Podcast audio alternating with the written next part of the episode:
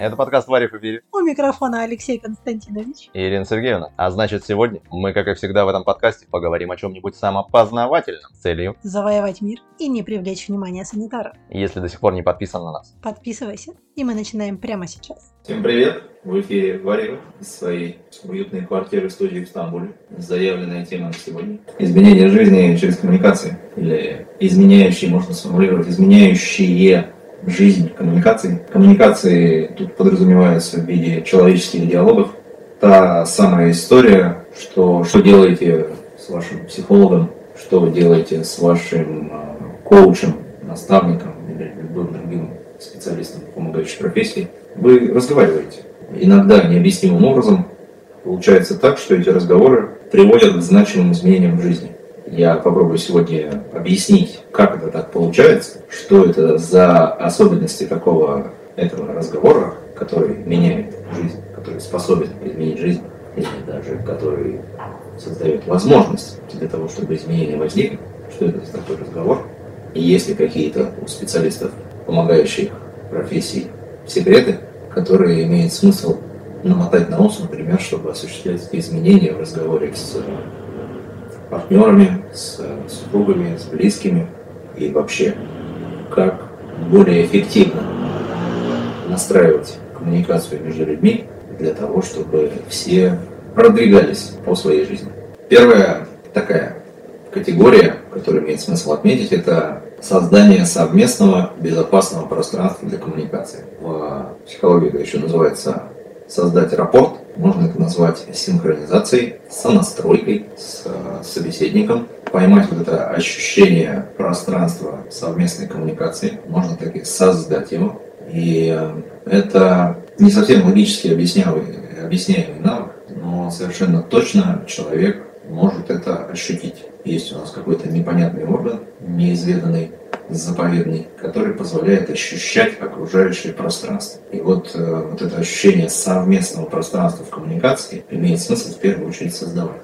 Если с точки зрения механической к этому подойти, то создать себе безопасное пространство – это с точки зрения просто обстановки, да, что никто тебя не может потревожить, никто не может потревожить человека. Вы можете сфокусироваться на друг на друге, на том, что у вас происходит на уровне переживаний, тела, эмоций, мыслей, состояний. И вы можете сосредоточить большую часть внимания в этом пространстве. Мне кажется, это работает не только на уровне взаимодействия психотерапевтического. И просто ты рассказываешь, да, я вспоминаю, недавно была на встрече travel экспертов, и вот была основательница одной площадки для travel экспертов. И все встречи, все разговаривают, но я как-то сидела достаточно так близко от нее, и ну, вот, мне было интересно ее слушать, и я ее слушала. И она, рассказывая, она в основном ну, обращалась ко мне. Ну, там, прям, ну, такое ощущение, я в какой-то момент заметила, что как будто бы она куда-то глаза отводит и хоп, возвращается ко мне. И я думала о том, что, ну, во-первых, да, у меня есть какое-то внимание, да, как будто у меня канал включен, и она в этот канал в ответку вещает, потому что он включен. Там кто-то что-то, кто-то с телефоном, а я прям вот сижу, прям глаза в нее воткнула, и она как будто мне рассказывает. И мне от этого было еще интереснее. Оно как будто бы насыщеннее становилось вот с каждым мгновением.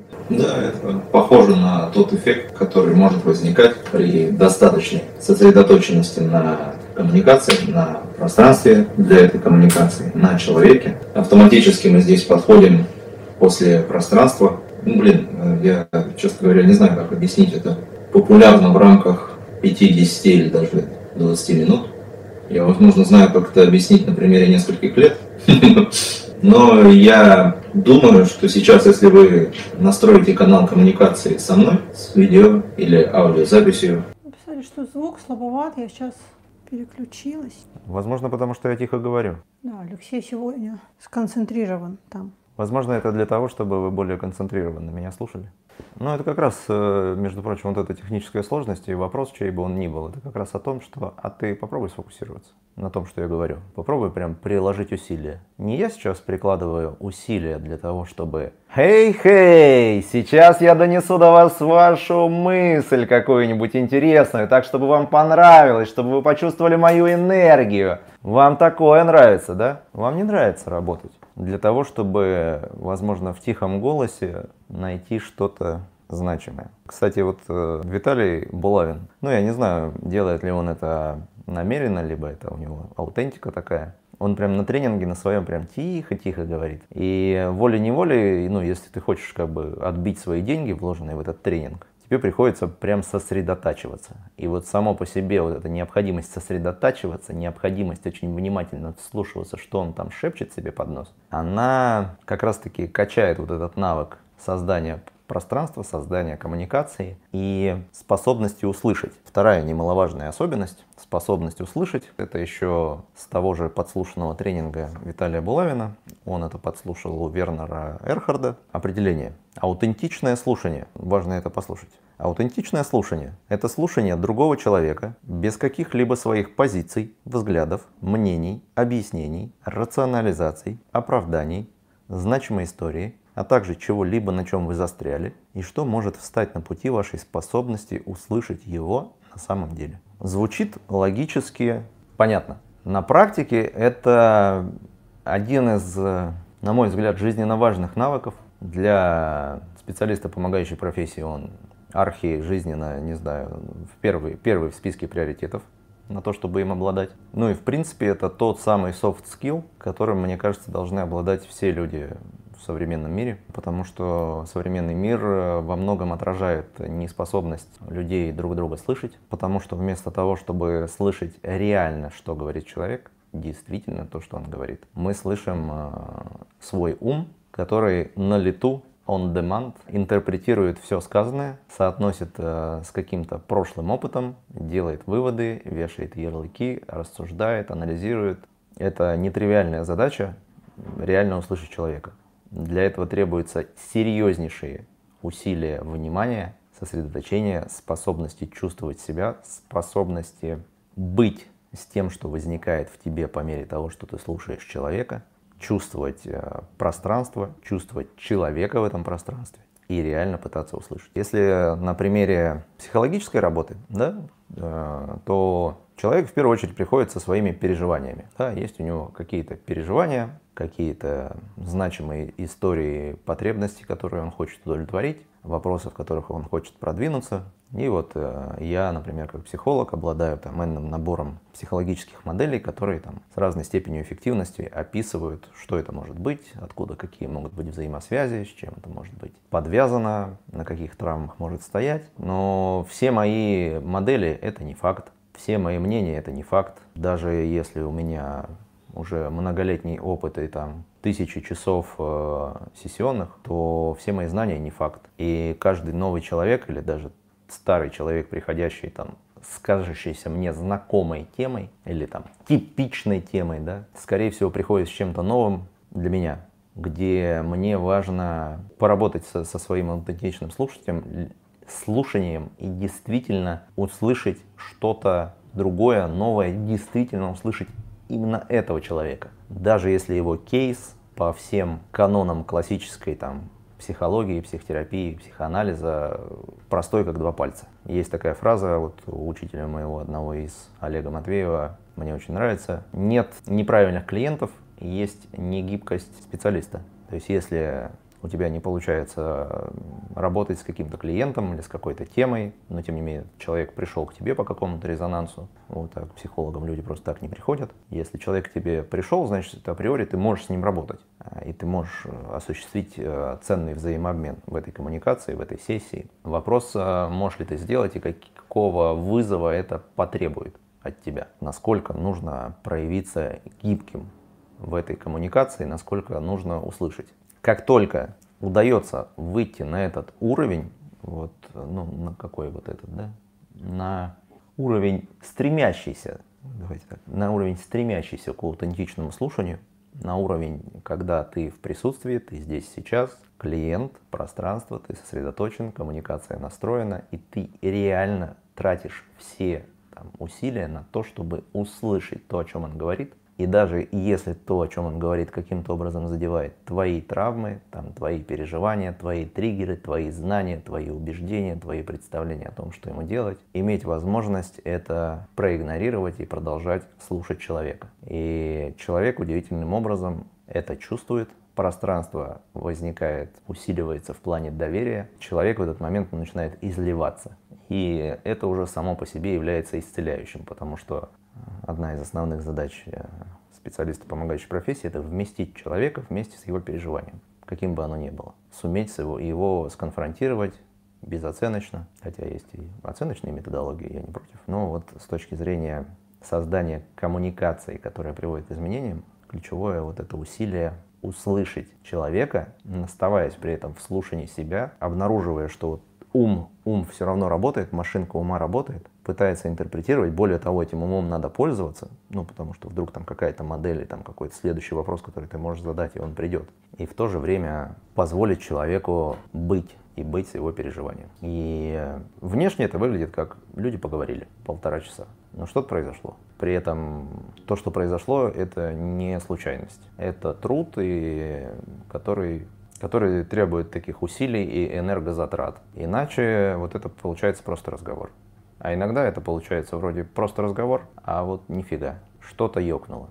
Вот. В этот момент можно это проинтерпретировать, да, что в этот момент происходит. Происходит вот эта ну, сильная синхронизация в здесь и сейчас, приостановка времени, и через вас, через вот эти свободные от интерпретаций каналы действует само бытие, Бог, если хотите. Лечат или исцеляют, можно сказать, большие силы, чем ну, там, эго конкретного человека. Ты сейчас про специалистов помогающих профессий, про там, сеанс терапии. Насколько это допустимо, возможно, ну, в обычной жизни? Ну вот я, допустим, я не специалист помогающей профессии. Я смотрю этот эфир и думаю, ой, изменение жизни через коммуникацию. Пойду посмотрю, как можно изменить жизнь через коммуникацию. Реально ли этот метод взять в жизнь? Конечно. И именно это и надо делать, потому что именно тогда ты начинаешь, как ни странно, становиться востребованным человеком. Востреб... И становишься специалистом помогающей профессии. Запросто, да. Ну, становишься востребованным другом, становишься востребованным специалистом по взаимодействию с людьми. Просто специалист по взаимодействию с людьми это не обязательно специалист типа психолога. Это хороший друг, это хороший руководитель, это хороший собственник бизнеса, это ну, много разных применений. То есть, ну, это вообще жизненно важный навык. Вот. И история это в том, что нам, мне кажется, в большинстве своем кажется, что мы умеем коммуницировать. И мы не уделяем этому достаточно внимания, то есть вот достаточно внимания мы уделяем этой коммуникации, например, в специализированном пространстве, например, в кабинете у психолога. И то, если психолог, например, обладает этими знаниями, психолог может не обладать этими знаниями, он такой тоже как бы с тобой просто пиздит, как бы модели тебе всякие рассказывает. Я тоже могу всякие модели рассказывать, все, все в порядке. Но прикол-то не в этом. Прикол в том, что это навык, требующий всестороннего развития твоего, требующий усилий, фокусировки, и то, что условно можно делать в обычной жизни, это попробовать в следующей коммуникации ну, с любым важным для тебя человеком быть на 100%, то есть быть в фокусе на 100%. То есть ни телефон, ни еда, ничего. Вот пришла там жена со встречи вышивальщиц в Стамбуле. И, и вот что-то у нее там, какое-то переживание, которым она хочет поделиться. Выдели ей внимание. Все. Ну, то есть вот установи контакт вот мы иногда с Ирой ссоримся, ты убедилась, что я тебя слушаю? Да, или я вот прям не могу услышать. Я говорю, я не могу тебя услышать сейчас. Ну, то есть мне не хватает внимания на коммуникацию. При этом э, в обычных обстоятельствах, там, ну, если бы я был там человеком, который этим не занимается, я бы просто типа делал вид, что я слушаю. А тут я понимаю, что я не слышу человека, и я не могу выделить туда ресурс. И я тебе, например, честно говорю, что я не могу тебя услышать сейчас. Или я тебя не слушаю.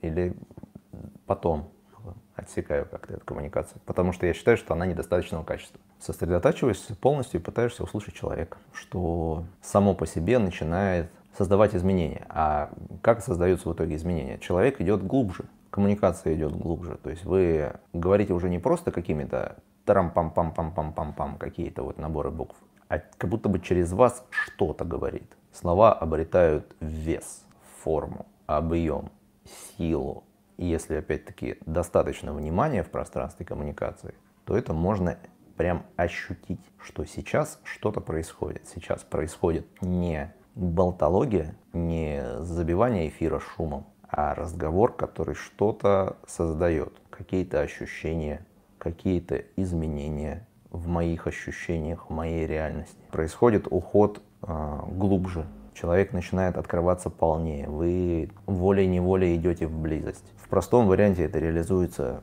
это, на кухне за столом с бутылкой винишка или водкой, да, там, с, с другом, с подругой, да. Но это типа лайт-версия, да, когда вот вы встретились, поделиться своими переживаниями, вы немножко там расфиксировались с помощью спецсредств в виде алкоголя. Ну, это суррогат, конечно, я ни в коем случае не рекомендую, но вот не просто так возникли кухонные разговоры, не просто так возникла всякая разная терапия от религии до современных механик. У нас с подружкой есть такая практика, мы это называем подкасты в WhatsApp. Мы какое-то время общались там, ну, каждый день, переписывались. Потом стало меньше времени на это, но хотелось сохранить контакт. Мы стали чаще записывать аудио, сообщения в WhatsApp. И сейчас мы можем общаться раз в неделю, в две. Вот она мне запишет там, 4, 5, 7 сообщений от 5 до 10 минут. В конце пишет, типа, жду теперь твои подкасты. У меня находится время, когда я знаю, что я могу и послушать, и что-то ну, записать в ответ. Я записываю тоже некоторое количество сообщений, там, ну, тоже не меньше пяти минут, да, и вот это получается, происходит какая-то такая выгрузка, ну, так или иначе, да, с моей стороны происходит выгрузка, с ее стороны происходит выгрузка. Ну, это вот откликнулось про историю там с подружкой посидеть, винишко попить. А часто бывает, что я, например, записываю, говорю, но поскольку это не контакт в моменте, ну, и меня никто не перебивает, никто не уточняет, и я вот знаю, что я сейчас иду там, из дома до магазина, у меня есть какое-то время, и я это время посв... ну, посвящаю тому, чтобы записать. И там на третье, на четвертое сообщение начинают открываться новые глубины того, что я хотела сказать. Ну и когда я слушаю ее, я тоже замечаю, что там, на какое-то там сообщение, если первое там, как дела, там у нас такая погода, ну вот такие-то там события происходят. И чем дальше идет сообщение, тем больше открывается ну, чего-то такого более из, из разряда близости, из разряда вот, ну, личного, что ли, такого глубокого, то, что, наверное, не каждому расскажешь. Как быть в той ситуации, когда человек, с которым в жизни коммуницируешь, вот он, давай поговорим, вот приходит, типа, дай свой совет. Ну, типа, вот человек, или там человек прям ждет, что я там накидаю советов, например. Ну, я знаю, что у меня такой, а ты что думаешь по этому поводу? Я вообще близнец, я люблю аналитику собирать. А ты что думаешь по этому поводу? Вот как в этом случае продолжать вот, удерживать вот эту историю, когда не, не вовлекаться в свои мнения, в свои переживания, в свой опыт? Ну, если тебя человек конкретно спрашивает, то может ему конкретно и ответить просто с ремаркой, что это мое мнение. Это же тебе не мешало, ну, по идее, тебе это не должно было мешать его слышать когда он задавал какой-то вопрос, он, вот, вот, он хочет получить какой-то экспертный совет. Да? Ну вот, например, у меня, как э, у специалиста консультирующего, аллергия на экспертные советы. При этом я их постоянно раздаю, потому что людям ну, важно получать какие-то вот эти опорные точки в виде экспертного мнения. Хотя я понимаю порочность этой практики и ну, я могу в этой коммуникации сказать, что, блин, ну, зачем тебе мое экспертное мнение? Даже если я условно знаю, как правильно, зачем тебе? Найди свой ответ. Но ты же не будешь э, в разговоре со своим другом вот эту историю устраивать. Это психологи могут такие истории, устраивать, а так тебя просто проклянут, назовут душнилой, вот, и больше с тобой дружить не будут и общаться. Поэтому ну, это не противоречит. У тебя же есть какие-то мнения, суждения там, и так далее, они могут возникнуть, ум там может что-то нагенерить. Вопрос в том, что когда ты слушаешь человека, можешь ли ты от этого абстрагироваться на некоторое время. Даже не абстрагироваться, но как бы не заблокировать, да, а позволить этому тоже быть, но не мешать тебе слушать. И тогда то, что ты можешь в ответ сказать, в том числе на его прямой вопрос, а что ты думаешь, оно будет кратно ценнее, точнее, будет попадать в глубину, будет развивать коммуникацию и делать ее продвигающей. Да, это будет не «а, вот мне кажется», а вот исходя именно из того, что сказал человек. Я сейчас подумала о том, что даже... На самом деле сказал. На самом деле. Я сейчас подумала, что когда происходит вот такая коммуникация, когда слушаешь человека, вот, да, на примере той встречи, про которую я уже рассказывала, часто, когда человек говорит, и я его слушаю, ну вот прям слушаю, то у меня больше возникает вопросов, например, да, ну таких вопросов, чтобы еще больше узнать о том, что говорит человек. Да, не каких-то своих мнений, нет, ты вот я не так вот думаю, как ты, я думаю по-другому. А вот именно как-то хочется либо еще ну, глубже уйти в этот разговор, да, и возникают либо вопросы, либо какие-то свои слова, чтобы вот, ну, чуть копнуть еще. Ну, это И вот, когда эти- эти- налажена коммуникация. И эти вопросы начинают попадать. В этот момент человек, ну назовем это так, растекается, потому что он начинает ощущать, что его реально слышат. Что вот то, что он и хотел сказать, то и было услышано. Это э, феерически просто звучит, но феерически также ощущается, потому что люди друг друга не слышат в 99% случаев. Потому что это работа. Это прям сложно. Это прям требует усилий. То есть коммуникация это, не знаю, хорошая, качественная коммуникация, это не меньше, чем вагон разгружать. Один из примеров, когда мы ездили в последнюю поездку с большой группой, и гид нам где-то что-то рассказывал, было очевидно, что кто-то там поймал телефон, связь, минутку. Кто-то там что-то сидит, устал ходить и сидит там, смотрит, не знаю, на голубей, и несколько человек слушают. И вот, несмотря как бы группа не стояла, он реально начинает рассказывать тем, кто слушает. И это прям сильно видно, что вот он прям, прям в них рассказывает. Ну, это полезный навык с точки зрения, ты вакуумируешь, ты можешь приобретать больше из э, коммуникации сам. Особенно если ты там на каком-то обучении, на тренинге. Тебе просто то, то, что надо делать, это закачать максимум фокуса в коммуникацию с тренером. И тогда, да, возникает этот эффект, как будто он разговаривает прямо с тобой. Но тут вообще интересный момент. Если с тотальной ответственности смотрите, что мы все одно и так далее, то так и так с тобой только разговаривают. То есть эта коммуникация происходит для тебя. То есть вот, например, ты сейчас слушаешь этот эфир, это происходит для тебя. Ну, то есть и такой слой коммуникации доступен. Это сейчас происходит для тебя. Это какой-то отклик на то, что тебе сейчас в жизни важно. Иначе бы ты здесь не оказался. Это невозможно. Это какой-то отклик. Если ты сонастроишься, ты можешь услышать, о чем этот отклик. И вот это слушание даже вот того, что говорит Алексей и Ирина, может стать для тебя жизнеменяющим опытом. Иногда в определенных состояниях сознания, ну, созданных либо вот, вот таким жестким фокусом, либо какими-то спецусловиями, медитациями, спецсредствами. Я вот про книжки так рассказываю. Я книжку там открываю, две строчки прочитал, меня накрыло. Ну, то есть как бы две строчки автора текста, там есть книжка сильная какая-нибудь, глубокая, оно просто вух, и я как будто во фрактальную отдельную вселенную сходил, выныриваешь такой, воу. Получилось услышать мысль автора. Ну, в какой-то мере. Сейчас ты говоришь, я вспоминаю, бывает, когда делаю описание натальной карты, прям в какой-то момент я как будто ну, вот проваливаюсь куда-то, вот в это, вот в то самое пространство, где там, не знаю, ни времени, ничего. Я вот записываю аудио, рассказывая про то, что я вижу в натальной карте. И потом чаще всего именно в таких натальных картах я получаю обратную связь, типа, блин, ты такие примеры приводишь, как будто прям с меня списала, у меня вот это мое. И я даже в какой-то момент обратила внимание, что если человек заказал натальную карту, потому что это модно, порекомендовали, сам не очень в это верит и не очень готов слышать, ну, вот не очень готов принимать информацию от там какой-то, ну, от, от астрологии, не очень понимает астрологию. Ему очень сложно записывается натальная карта. Я даю информацию, информации много, но она какая-то такая вот хрестоматийная. А когда потом уже по обратной связи я замечаю, как человека, вот, ну, как он слушал свою натальную карту, я вспоминаю, как я ее записывала, и чаще всего это те самые карты, когда вот прям куда-то прям вот ухаешь вот в это, и оттуда прям, доста- как вот, знаешь, не знаю, как будто достаю прям оттуда вот эти вот какие-то нити, вот, и их вытаскиваю. Прям откликнулась. Решается сосредоточением. У нас э, реплика из зала. Дмитрий Коноплицкий пишет. По моим наблюдениям, когда человек без специальной подготовки пытается создать терапевтическое пространство для друзей и коллег, рискует нацеплять на себя чужой травматики. Очень откликается то, что ты говоришь.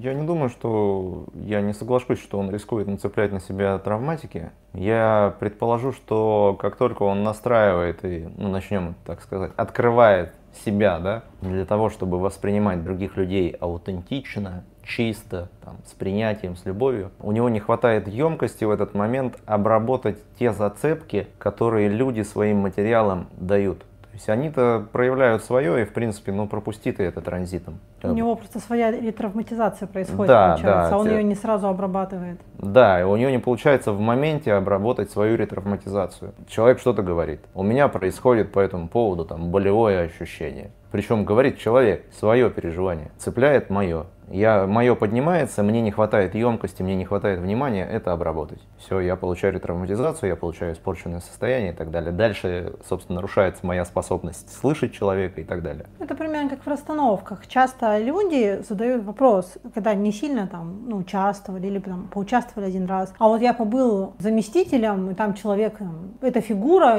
она там, не знаю, болела, страдала, погибла. Я, я нацеплял. Я нацеплял. Вот, а, а невозможно ли нацеплять? Я вот как с опытом расстановок и своим личным, да, и опытом расстановщика, я ни разу не видела, чтобы фигура в расстановке оказалась случайной. Человек на месте какой-то фигуры оказался случайный. Скорее всего, это его тема тоже. И и его ответственность в том, чтобы не уйти с этой расстановки разболтанным совсем. Но это его тема, и то, что она и у него поднимается, ну, это, пожалуйста, для него возможность эту тему тоже поработать. Не так, что просто нацеплял чужого и ушел. Ну, просто посмотри внимательно, где это твое тоже. Ну, опять же, то же самое вот упомянутый там неопытный терапевт, который пытается создать безопасное пространство там или там как-то вместить, он же тоже там не случайно. То есть в этом плане мне откликается концепция мастера, который вот недавно я по-новому услышал из уст друга, что мастер это одновременно и ученик, и учитель, и наблюдатель. То есть вот если интерпретировать в пространстве, то есть вот ты сидишь, ну, например, вот ты мастер, к тебе пришли. Твоя задача, с одной стороны, вот быть вот этим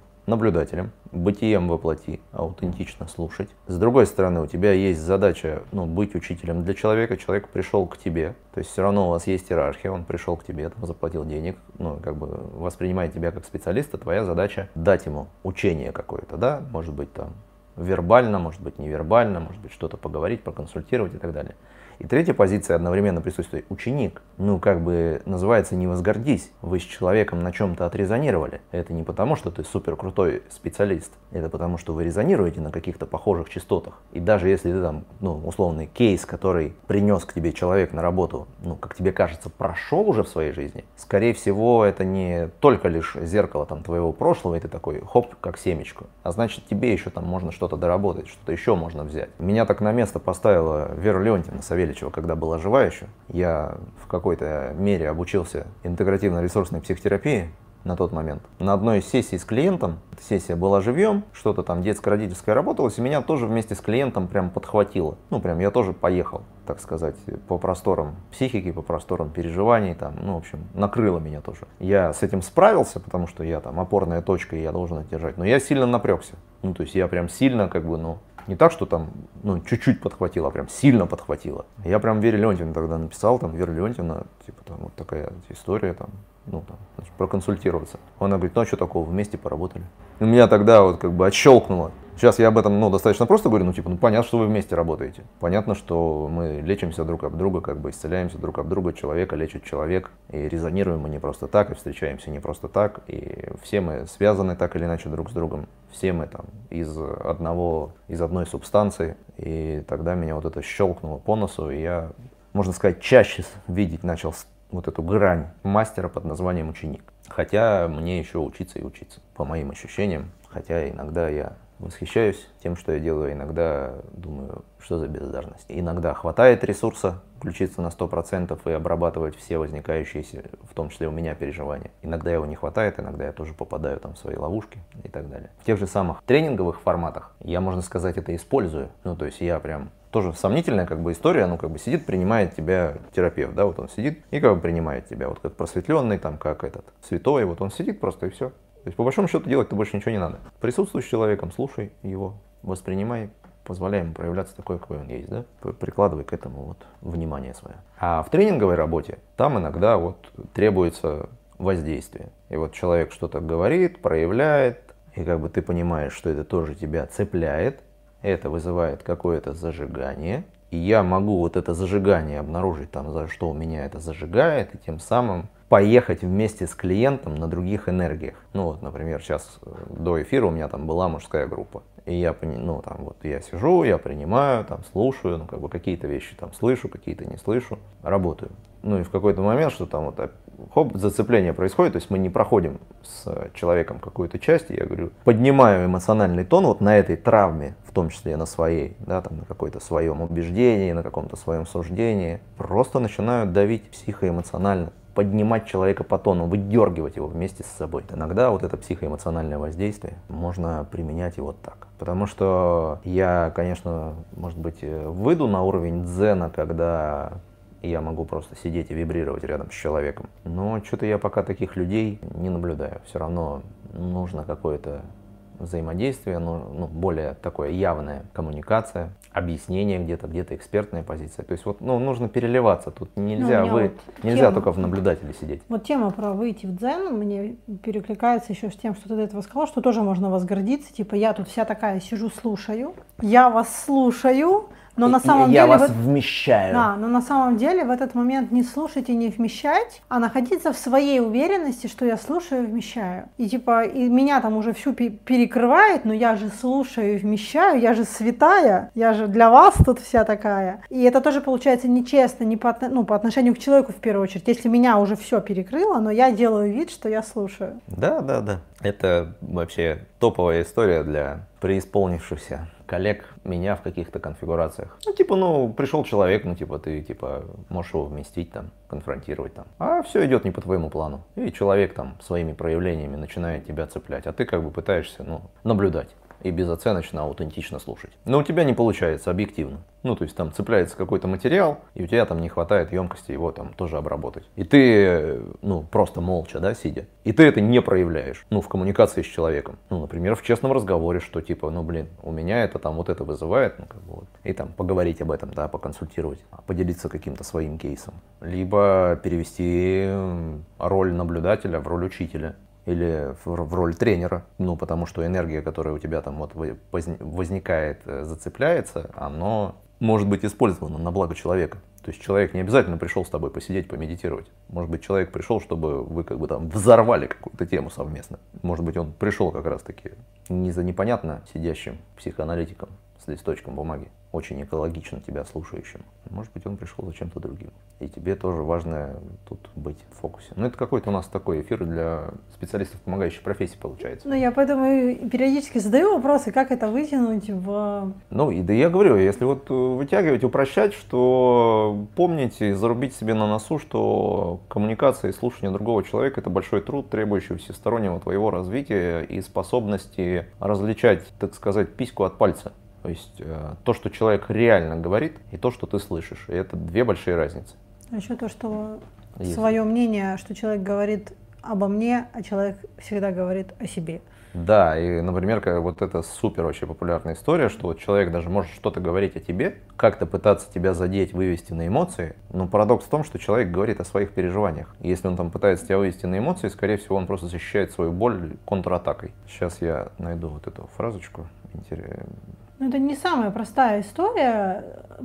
Помнить, что человек, говоря неприятную для меня вещь, ведь если вещь для меня неприятная, там и моя боль уже поднялась. Да. Это не более чем неделю назад произошедшая у нас ситуация, когда вот это вот, как сказать там. Я тебя, кстати, слушаю сейчас я некачественно. Даже, я вижу, что ты занят, да. Ну вот, например, пример. Вот я сейчас ищу фрагменты, пытается говорить, я слышу, что она говорит, я даже могу различать слова того, что она говорит, но я уже даже фоном слышу ее некоторую потерю нитки в ее словах, то есть потерю коммуникации. То есть она понимает, ну, подспудно где-то, с моей точки зрения, что ее не слушают. И она по этому поводу уже может испытывать фрустрацию какую-то. Потому что человек понимает, что его не слушают. Хотя я, например, мог бы воспроизвести, наверное, то, что ты говорила. Но это низкий уровень коммуникации. Я, кстати, благодарна за те моменты, когда ты говоришь, я тебя сейчас не слушаю. Иногда это бывает очень резко, тем не менее, это такой опыт, когда я иногда, бывает, мне правда главное сказать, как это, типичная женщина, которой нужно высказать сколько там, 42 тысячи слов в сутки. Я поговорила, ты не послушал, я, выск... я разболтала все, ты как бы мимо ушей пропустил, вроде и нормально. А иногда это действительно важно. Я просто не могу, когда у нас эфиры, и в эфире молча, поэтому я буду как типичная женщина высказывать свои 42 тысячи слов. 42 тысячи слов. Вот, иногда я фильтрую, потому что я знаю особенность женщины про 42 тысячи слов, и иногда я понимаю, что вкладывать 100% внимания, ну, 100% наверное, невозможно вкладывать, но много внимания в то, что жена просто хочет потрындеть, Это тоже доставляет мне определенную сложность в развлечении. Сейчас что-то важное, сейчас надо включиться в жену, направить на нее восхищение, любовь, внимание. Или просто, да баба, на жену всегда нужно направлять восхищение, любовь и внимание. Много вас таких вон. В смысле много? В расписании записаны. В смысле много? Если на всех внимание направлять, тоже можно и без него остаться. Внимание очень, кстати, ограниченный ресурс в жизни. Фраза из, э, откуда, не знаю, ну, популярный мем такой, картинка по интернету гуляет. Между тем, что я думаю, тем, что я хочу сказать, тем, что я, как мне кажется, говорю, тем, что я говорю, и тем, что вы хотите услышать, тем, что, как вам кажется, вы слышите, тем, что вы слышите, тем, что вы хотите понять, тем, что вы понимаете, стоит 10 вариантов возникновения непонимания. Но все-таки давайте попробуем. Вот это, мне кажется, тоже сюда же. Ну, к тому, что вот э, это навык, он нарабатывается. Есть э, тренинги по коммуникациям, есть тренинги по созданию пространства, есть тренинги по работе с переживанием. То есть, что, что нужно делать для того, чтобы слушать? Ну, вообще понимать принцип действия коммуникации. Спасибо мне за то, что я выучился на связиста. Я понимаю алгоритмику коммуникаций. Я понимаю, что такое шум. Я понимаю, что такое помеха. Я что понимаю, что такое ошибки в канале связи и так далее.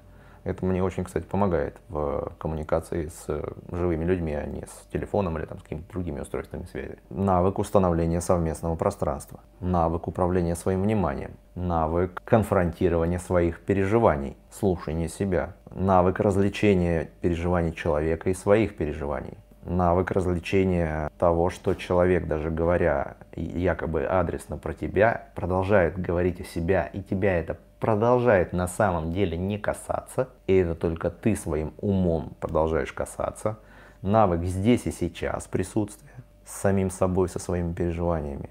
И это все должно вот так вот комбо вмещаться, чтобы обеспечить приемлемый уровень качества как один из примеров узкости, так скажем, внимания, что его, когда направляешь в какую-то одну сторону, не на все хватает. Сейчас я была в таком внимании в то, что говоришь ты, в нашу с тобой коммуникацию, что я пропустила, в какой момент к нам пришли комментарии, и я даже не все могу отнести, к чему эти комментарии пришли. Вот Сергей написал, не-не, не только в семейной жизни катит еще как. Я вот, к сожалению, Сереж, пропустила, в какой момент ты это написал. Если ты там уточнишь, я в целом понимаю, что ну, катит. Наверное, ну, наверное, катит. Да. Хорошо, и что Серега катит. Дмитрий пишет, да, казалось бы, что может быть проще, бери и слушай. Но нет, это не так уж и легко. Э, у нас вопрос. Любовь задает вопрос. Каким образом навык коммуникации у человека влияет на его результаты в жизни? Отношения, деньги, достижения и так далее. Если у тебя нет навыка коммуникации, ты не можешь услышать обратную связь из пространства. Это соотносится с тем, что все происходящее в твоей жизни, все люди, приходящие в твою жизнь, возникающие в ней, с теми, которыми у тебя коммуникация, блин, сильно эзотерично, ну, это Бог разговаривает с тобой. В смысле, ты посредством людей разговариваешь сам с собой. И ключевая обратная связь приходит через людей через какие-то события, через какие-то значимые разговоры, через людей. И если ты не способен услышать, что все происходящее, вот я сегодня упоминал это, что все происходящее, включая вот слушание вот этого эфира, это каким-то образом. И твоя задача это обнаружить. Если ты обнаруживаешь себя здесь и сейчас, в слушании этого диалога, то это каким-то образом о тебе и для тебя. И если у тебя там прокачан навык коммуникации, если ты сейчас сквозь эго Алексея, сквозь эго Ирины, через их какие-то мнения, суждения, которыми они здесь делятся, можешь услышать, о чем с тобой говоришь ты, о чем с тобой говорит большее я, или о чем с тобой говорит бытие, вселенная, Бог, и что все это о твоих запросах, ты можешь продвигаться, будь то в отношениях, будь то в бизнесе, будь то в успешности, потому что это та обратная связь на какой-то твой значимый сейчас вопрос. И если ты ее слышишь, соответственно, ты ее можешь обработать, и это самая лучшая обратная связь. Но опять же, если человек, с которым ты коммуницируешь, он тоже хотя бы чуть-чуть задумывается над тем, что он говорит, немножко тоже уделяет внимание коммуникации, конечно, тут кажется... можно балаболов как бы найти. Но опять же, если ты даже нашел балабола, это тоже какая-то обратная связь для тебя. Мне кажется, у нас еще есть э,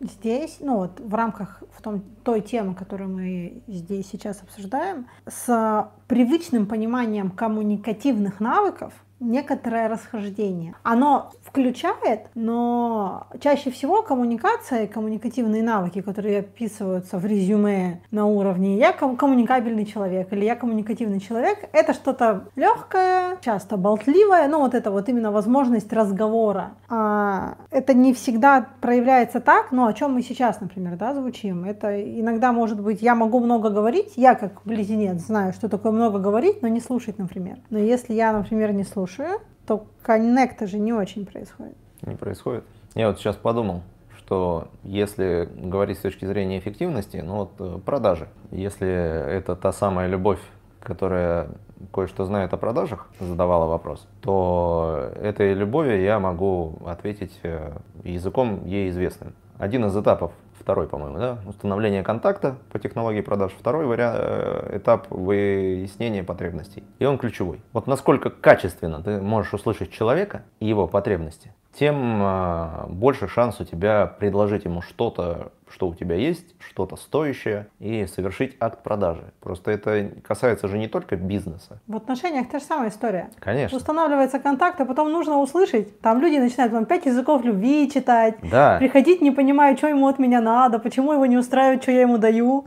А я вообще не всегда сразу с первого раза слышу, что человеку от меня, -то, ну, что человеку, человеку не от меня, а вообще в принципе человеку надо. Да, какие у него потребности-то? Вот, э, ну, в семейных отношениях, да, вот, ну, вот эти пять языков любви пресловутые, книжка маленькая, она абсолютно великая в плане, что она позволяет вот это увидеть тему потребностей в отношениях, что вы два независимых там элемента, да, это все это классические отношения. вот, два независимых элемента, которые каким-то образом встретились, очевидно, исходя из каких-то потребностей. Человеку что-то важно. И если ты достаточно точно выясняешь, что твоему близкому человеку важно, это априори, и ты ну, начинаешь давать ему то, что ему важно, не то, что ты думаешь, что ему важно, и не пытаешься дать ему то, что тебе важно, потому что это твое мнение, что тебе важно. Ну, или ты смотришь и говоришь, я, у меня я нет, этого не дам. Я не этого не дам, у меня нет этого в запасах, я не буду это давать, это не, ну, в мои ценности это не входит. Ну да, я вот вспомнил одну пару прекрасную. Вот ну, он телесник, ну, он прям телесник. Я не телесник, но вот пример моего товарища, он телесник. И вот ему прям надо этого контакта, тактильности, секса в разных вариациях, много, постоянно и так далее. А у нее другая история. И она ему этого дать не может. Он там занимается тем, что ходит налево, направо и добирает то, что ему важно в его потребностях. Или наоборот, там, не знаю, ему там плевать на тело, на секс, ему нужна там коммуникация, ему нужна качественный разговор. Он хочет э, ну, иметь друга, да, тут тоже хочется процитировать. Приоритеты важных потребностей в отношениях. На первом приоритете дружба, на втором любовь, на третьем секс. Ну, такая вот есть моделька, достаточно показывающая свою эффективность. В отношениях сначала дружба, партнерство, совместность, что как бы вот мы с тобой дружим, мы с тобой по жизни вместе давай подвигаемся. Потом любовь, потом секс. Вот в таком порядке. В современном мире чаще всего все устроено немножко по-другому. Например? Сначала секс, потом вроде, о, любовь, а потом можно вырасти в дружбу. Ну вот Ирина Сергеевна и призналась в том, что она телесник. Камин аут. Так так и произошло. Ну, это была любовь, ладно, это была любовь с первого взгляда. Это был секс на третьем Но свидании. секс на третьем свидании. Ну что ты все рассказываешь? Ну что, как мне жаловалась, мне кажется, моя жена, что можно было и на первом. Я не так жаловалась. Я сказала, что в принципе ты был так великолепен на первом свидании, что я дала.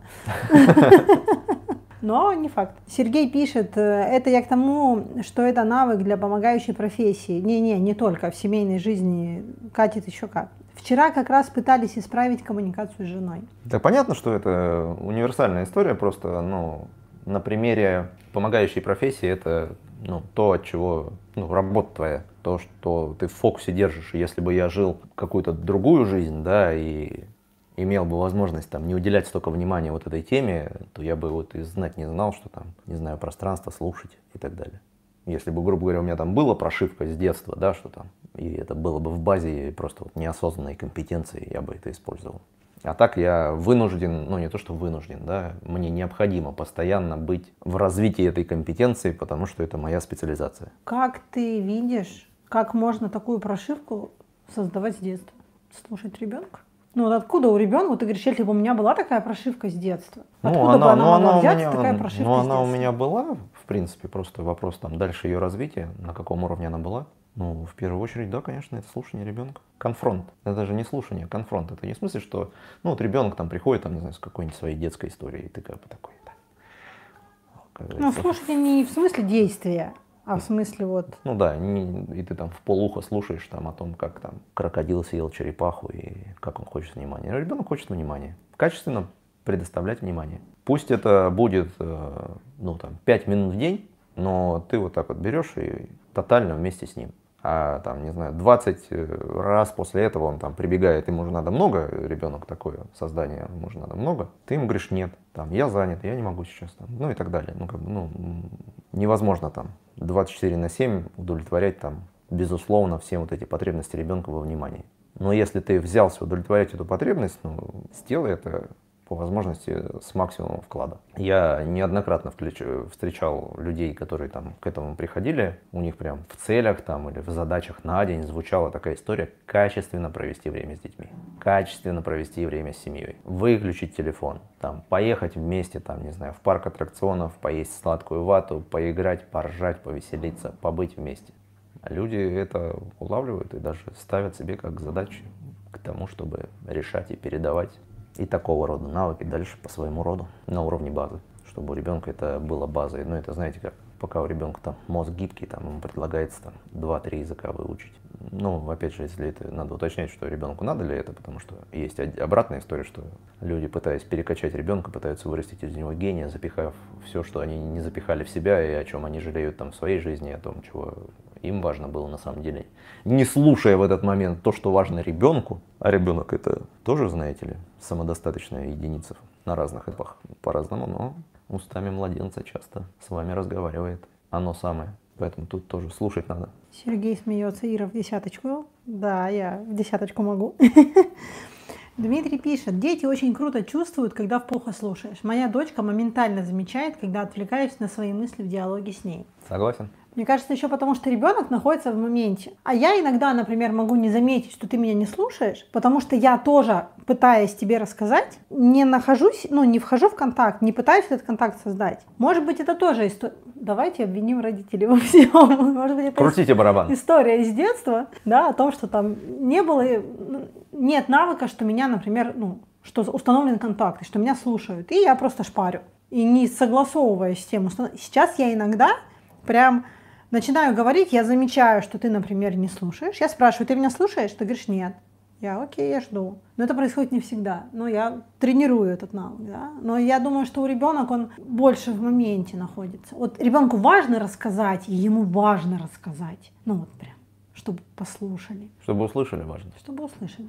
Ну, чтобы засвидетельствовали. Нам всем важно, чтобы нас засвидетельствовали. Восхитились. Помимо детей, взрослые это тоже чувствуют. Просто взрослые, так как они уже сами там подрастеряли этот навык, если вообще он был у них более-менее сформирован, плюс они понимают, что сами не особо слушают, и сами в полуху слушают, они как-то это, ну типа, ну ладно. То есть если ребенка это может задеть, и он прям конкретно еще и выскажет, ну то, то взрослые уже как бы так, ну, типа, мы сами так делаем, поэтому как бы и ладно. Хотя на уровне тонких, а иногда и не тонких ощущений совершенно точно ощущается, когда тебя перестают слушать. Опять-таки, в практике психологической сессии в этот момент там сессия начинает как бы шататься. Там была какая-то ну, набор нитей, да, там совместного пространства, вы там что-то исследуете с человеком, да, в его внутренней реальности. Тут хоп, что-то как бы начало сбоить. Но это не обязательно, что ты перестал слушать. Но если ты в этот момент работаешь, и ты понимаешь, что что-то пошло не так, а ты как бы ну, не потерял нить сам, ну, воссоздай коммуникацию, типа, на чем прервалось твое слушание, уточни, там, задай уточняющий вопрос, но это уже опять специфика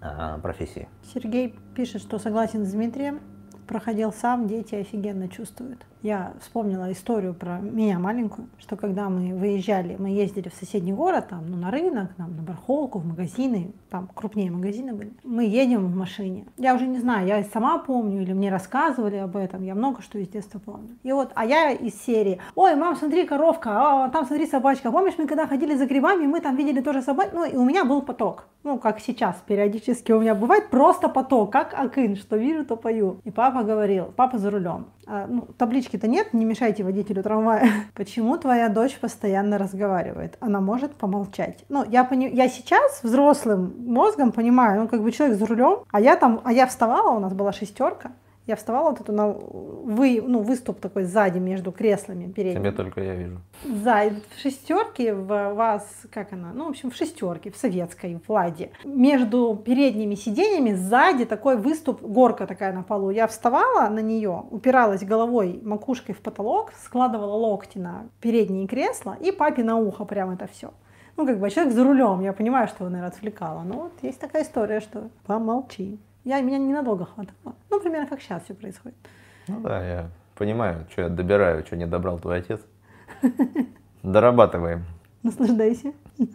Довольны. Будем завершать? Да. Всем спасибо за присутствие. Это особенно ценно. Увидимся в следующую среду или на просторах. Подписывайтесь. Ставьте лайки. Stay tuned.